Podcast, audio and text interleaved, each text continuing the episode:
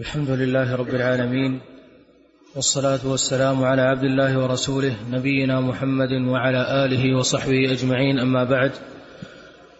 فيقول الشيخ حافظ بن أحمد الحكمي رحمه الله تعالى وغفر له وللشارح والسامعين وجميع المسلمين يقول في كتابه معارج القبول بشرح سلم الوصول إلى علم الأصول.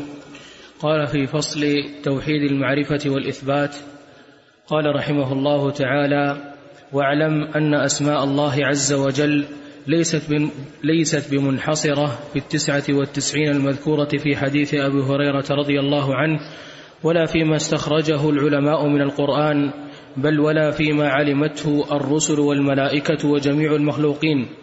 لحديث ابن مسعود رضي الله عنه عند أحمد وغيره عن رسول الله صلى الله عليه وسلم أنه قال ما أصاب أحدا قط هم ولا حزن فقال اللهم إني عبدك وابن عبدك وابن أمتك ناصيتي, بي ناصيتي بيدك ماض في حكمك عدل في قضاؤك أسألك بكل اسم هو لك سميت به نفسك أو أنزلته في كتابك أو علمته أحدا من خلقك أو استأثرت به في علم الغيب عندك أن تجعل القرآن العظيم ربيع قلبي ونور صدري وجلاء حزني وذهاب همي إلا أذهب, إلا أذهب الله حزنه وهمه وأبدله مكانه فرحا. فقيل يا رسول الله أفلا نتعلمها؟ فقال بلى ينبغي لكل من سمعها أن يتعلمها. بسم الله الرحمن الرحيم. الحمد لله رب العالمين وأشهد أن لا إله إلا الله وحده لا شريك له وأشهد أن محمدا عبده ورسوله صلى الله وسلم عليه وعلى آله وأصحابه أجمعين. اللهم علمنا ما ينفعنا وانفعنا بما علمتنا وزدنا علما وأصلح لنا شأننا كله ولا تكلنا إلى أنفسنا طرفة عين. أما بعد فإن هذه المسألة متعلقة بالحديث الذي سبق حديث أبي هريرة رضي الله عنه أن النبي صلى الله عليه وسلم قال إن لله تسعة وتسعين اسما مئة إلا واحد من أحصاها دخل الجنة. وهذا الحديث عند أهل العلم والدراية بكلام الرسول عليه الصلاة والسلام ليس حاصرا لأسماء الله تبارك وتعالى الحسنى بهذا العدد. بل إن صيغة الحديث نفسه لا تفيد حصر أسماء الله تبارك وتعالى بهذا العدد. لأنه كما قال العلماء رحمهم الله تعالى الحديث جملة واحدة وليس جملتين. قال إن لله تسعة وتسعين اسما مئة إلا واحدا من أحصاها دخل الجنة. الحديث جملة واحدة. نظيره قول القائل إن عندي تسعة وتسعين درهما أعددتها للصدقة. هذا لا يفيد انحصار ما عنده من الدراهم في هذا العدد. وإنما يفيد أن ما عينه للصدقة من دراهمه عدده تسع وتسعون درهما. فالحديث لا يفيد حصر أسماء الله تبارك وتعالى في هذا العدد. وقد جاء في السنة أحاديث مصرحة بذلك مصرحة بعدم انحصار أسماء الله تبارك وتعالى بهذا العدد. ذكر منها المصنف رحمه الله تعالى هذا الحديث العظيم حديث عبد الله بن مسعود فيما يداوى به الهم والحزن والكرب والشدة التي تصيب العبد. وهو منتظم لدعوات ومطالب عظيمة.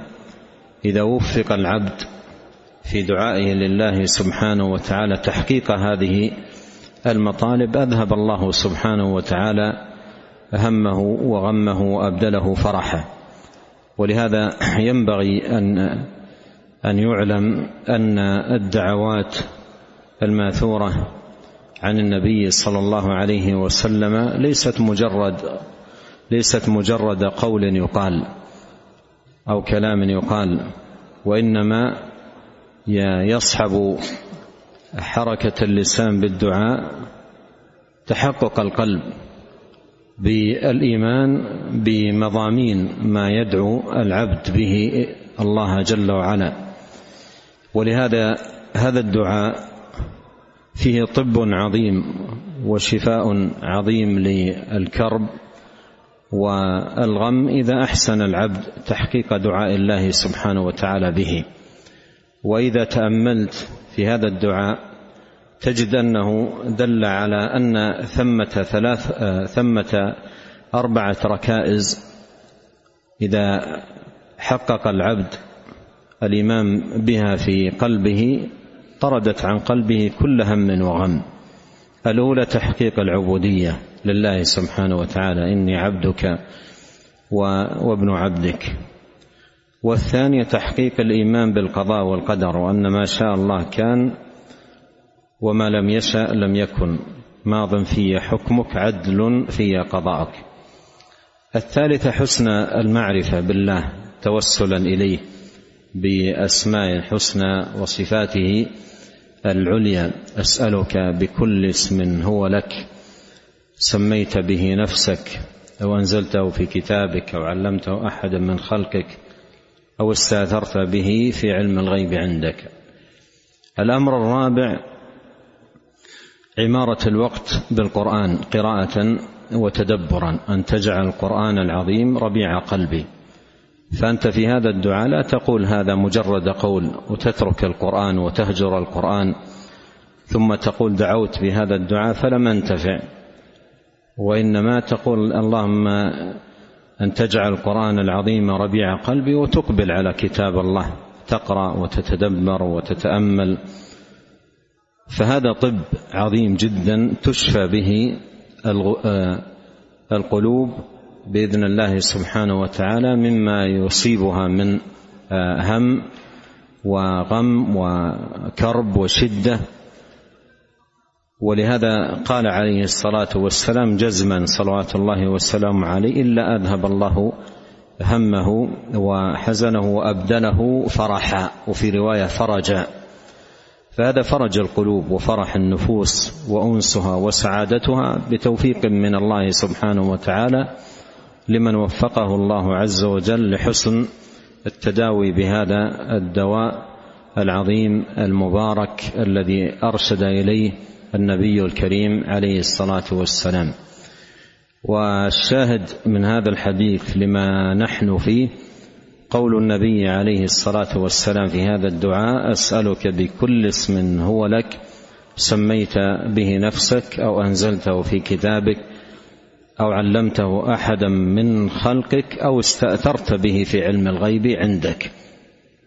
فاذا هناك أسماء لله عز وجل حسنى عظيمة لم ينزلها في كتابه ولم يعلمها أحدا من خلقه وإنما استأثر بها هو جل وعلا في علم الغيب عنده. ليست في الكتاب المنزل ولا فيما خص به أو علمه أحدا من من خلقه وإنما هي أمر استأثر الله سبحانه وتعالى به في علم الغيب عنده. اذا أسماء الله سبحانه وتعالى ليست محصورة في هذا العدد.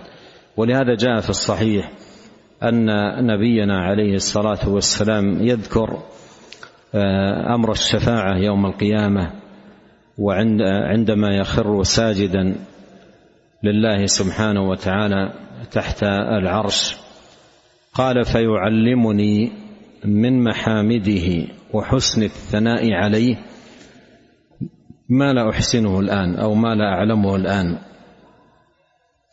والثناء على الله بأسمائه الحسنى العظيمه فالله عز وجل يعلم نبيه عليه الصلاة والسلام يوم القيامة من أسمائه الحسنى التي لم ينزلها في كتابه.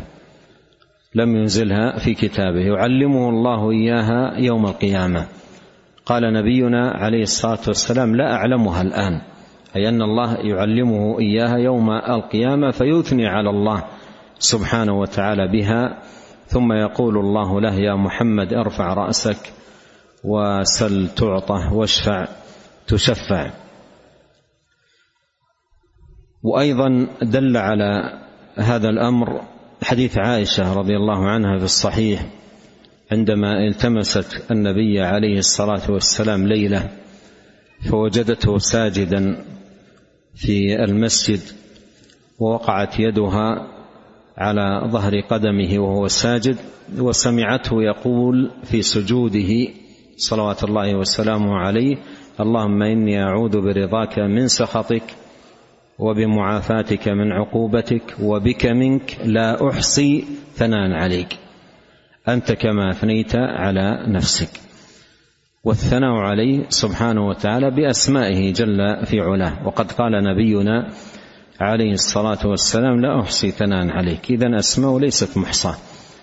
والعدد المذكور في حديث أبي هريرة التسعة والتسعين لا يفيد حصر هذه الأسماء بهذا العدد. وإنما يفيد عظم شأن إحصائها حفظا لها وفهما لمعناها وتحقيقا للعبودية التي تقتضيها تلك الأسماء. نعم. قال رحمه الله واعلم أن في أن من أسماء نعم. قول الشيخ رحمة الله عليه آه، آه، قوله ولا فيما استخرجه العلماء من القرآن. ولا فيما استخرجه العلماء من القرآن. هنا لعله يشير إلى آه، إلى فائدة ينتبه لها في هذا الباب. أحيانا تجد يعني عالما جمع تسعة وتسعين اسما. وآخر جمع أيضا تسعة وتسعين اسما.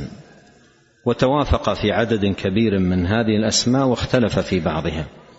فذكر هذا ما لم يذكره الآخر وذكر الآخر ما لا ما لم يذكره الأول.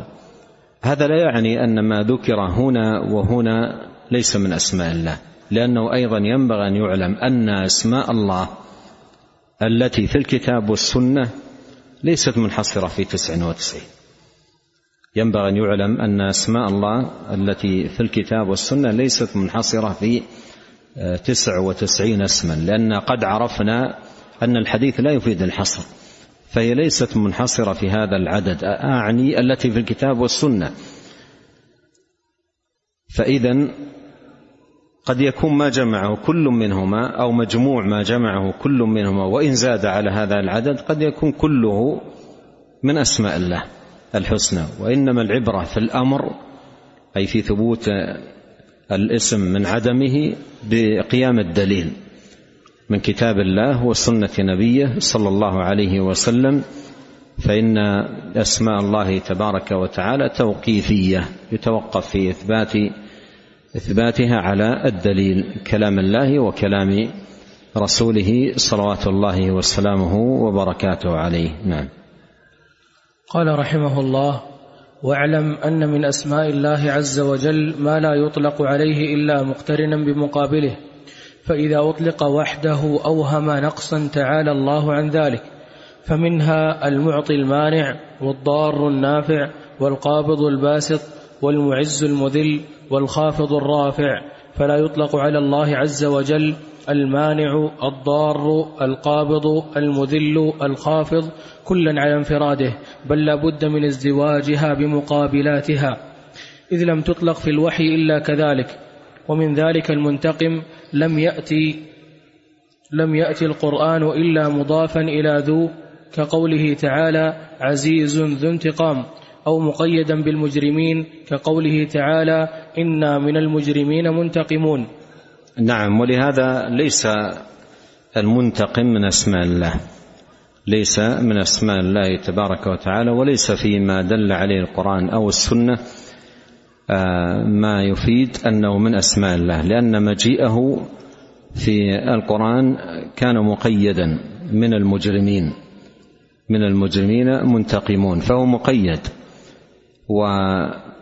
والقاعدة عند العلماء رحمهم الله تعالى في هذا الباب أن نصوص الصفات يؤمن بها كما جاءت يؤمن بها كما جاءت فما جاء منها مقيدا يثبت مقيدا كما جاء. فالمنتقم ليس من أسماء الله. قد تقدم معنا أنه جاء في الحديث حديث أبي هريرة المتقدم وعرفنا أن أن الأسماء التي ذكرت عقب الحديث ليست من الحديث وإنما هي مدرجة من بعض الرواة وإنما هي مدرجة من بعض الرواة ولهذا فيها مما ذكر ما ليس من أسماء الله كالمنتقم وفيها أيضا مما لم يذكر ما هو من أسماء الله البينة الواضحة مثل اسم الله الرب سبحانه وتعالى. فالحاصل أن المصنف رحمه الله تعالى ذكر هنا قاعدة مقررة عند أهل العلم وهي أن من الأسماء ما لا يطلق إلا مقيدا إلا آه، مقيدا أو مقرونا ما ما لا يطلق إلا مقرونا بغيره. لماذا؟ عندك مثل الضار والمانع والخافض والقابض ونحو هذه الأسماء لا بد أن يذكر معه مقابلة كما جاء في النصوص. المعز المذل الخافض الرافع القابض الباسط المعطي المانع. وذلك أن كمال الربوبية إنما يظهر بالجمع بينهما.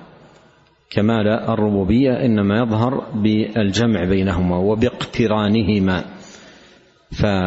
فمن الإيمان بربوبية الله أن نؤمن بأنه يعطي ويمنع. يخفض ويرفع يقبض ويبسط يعز ويذل يحيي ويميت.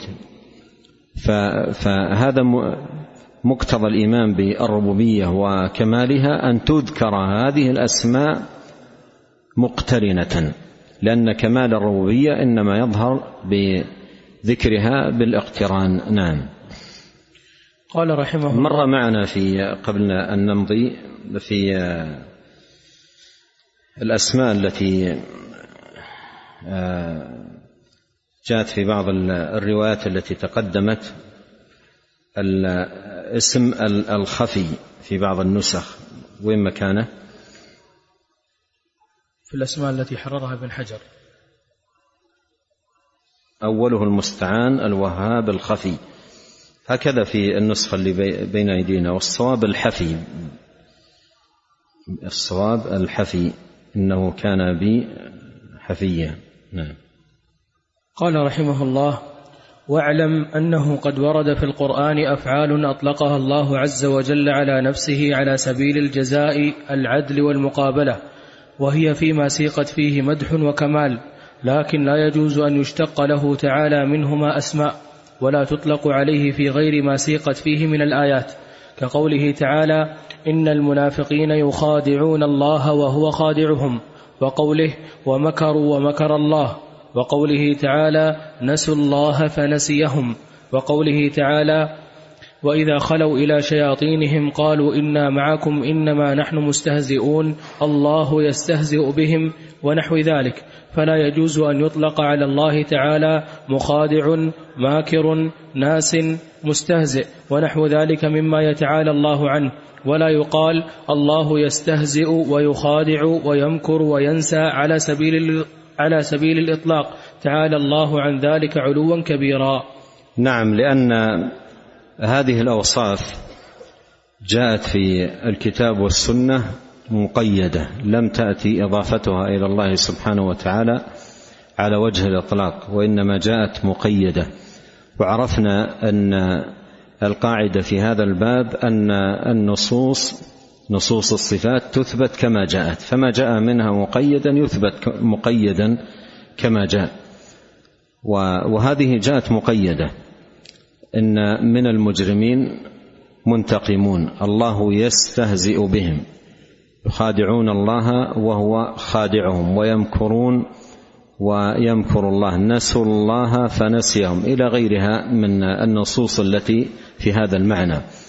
فهذه على قاعدة أهل السنة تثبت كما جاءت. فهي جاءت مقيدة نثبتها كما جاءت مقيدة. ولا يصح أن يشتق لله سبحانه وتعالى من هذه الأسماء التي جاءت مقيدة اسم لله ولا أيضا صفة على وجه الإطلاق. فلا يقال في باب الأسماء من أسمائه آه، المستهزئ أو الناسي أو الماكر أو المخادع أو تعالى الله عن ذلك. ولا يصح أيضا في باب الصفات أن تطلق عليه آه، صفات هذه الصفات على وجه الإطلاق دون القيد الذي جاءت به في النصوص. فلا يقال هكذا على على وجه الاطلاق الله يستهزئ أو يمكر أو يخادع وإنما تذكر آه، مقيدة كما جاءت.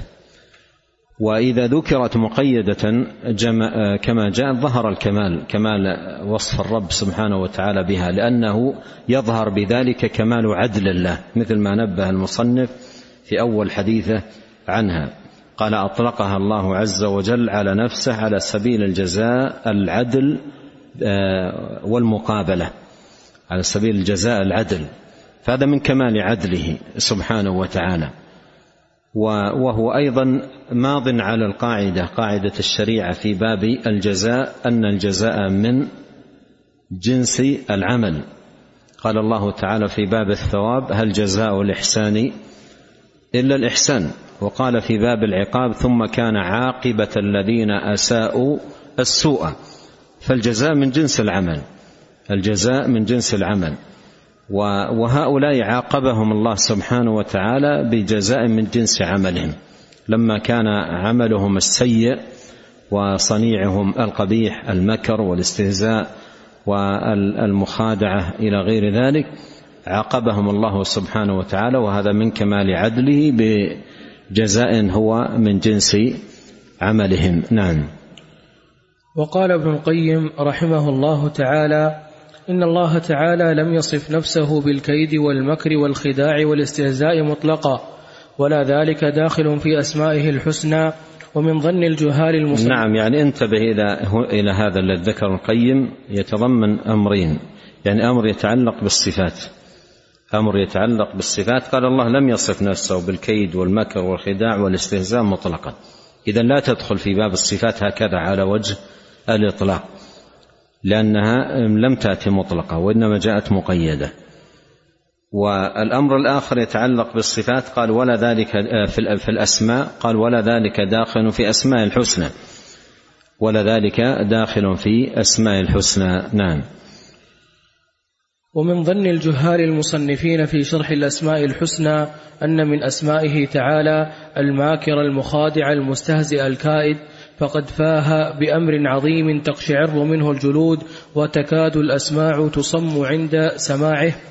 وغر هذا الجاهل أنه سبحانه وتعالى أطلق على كذا نفسه. في كل النسخ ومن ظن ما في أحد عنده بعد ظن حرف من في ها؟ موجود؟ هذا هو الصواب. ومن ظن من الجهال. ومن ظن من الجهال السياق ما يستقيم إلا بهذا. ومن ظن من الجهال المصنفين في شرح الأسماء الحسنى أن من أسماء الله إلى آخره. عندك حرف من؟ ها؟ نعم. نعم.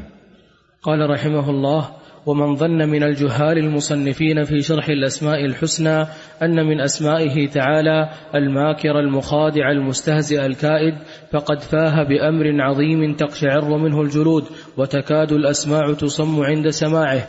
وغر هذا الجاهل أنه سبحانه وتعالى أطلق على نفسه هذه الأفعال فاشتق له منها أسماء. وأسماؤه تعالى كلها حسنى فأدخلها في الأسماء الحسنى وقرنها بالرحيم الودود الحكيم الكريم وهذا جهل عظيم فإن هذه الأفعال ليست ممدوحة مطلقا بل تمدح في موضع وتذم في موضع فلا يجوز إطلاق أفعالها على الله تعالى مطلقا فلا يقال إنه تعالى يمكر ويخادع ويستهزئ ويكيد فكذلك بطريق الأولى لا يشتق له منها أسماء يسمى بها بل إذا كان لم يأتي في أسمائه الحسنى المريد والمتكلم ولا الفاعل ولا الصانع لأن مسمياتها تنقسم إلى ممدوح ومذموم وإنما يوصف بالأنواع المحمودة منها كالحليم والحكيم والعزيز والفعال لما يريد فكيف يكون منها الماكر والمخادع والمستهزئ.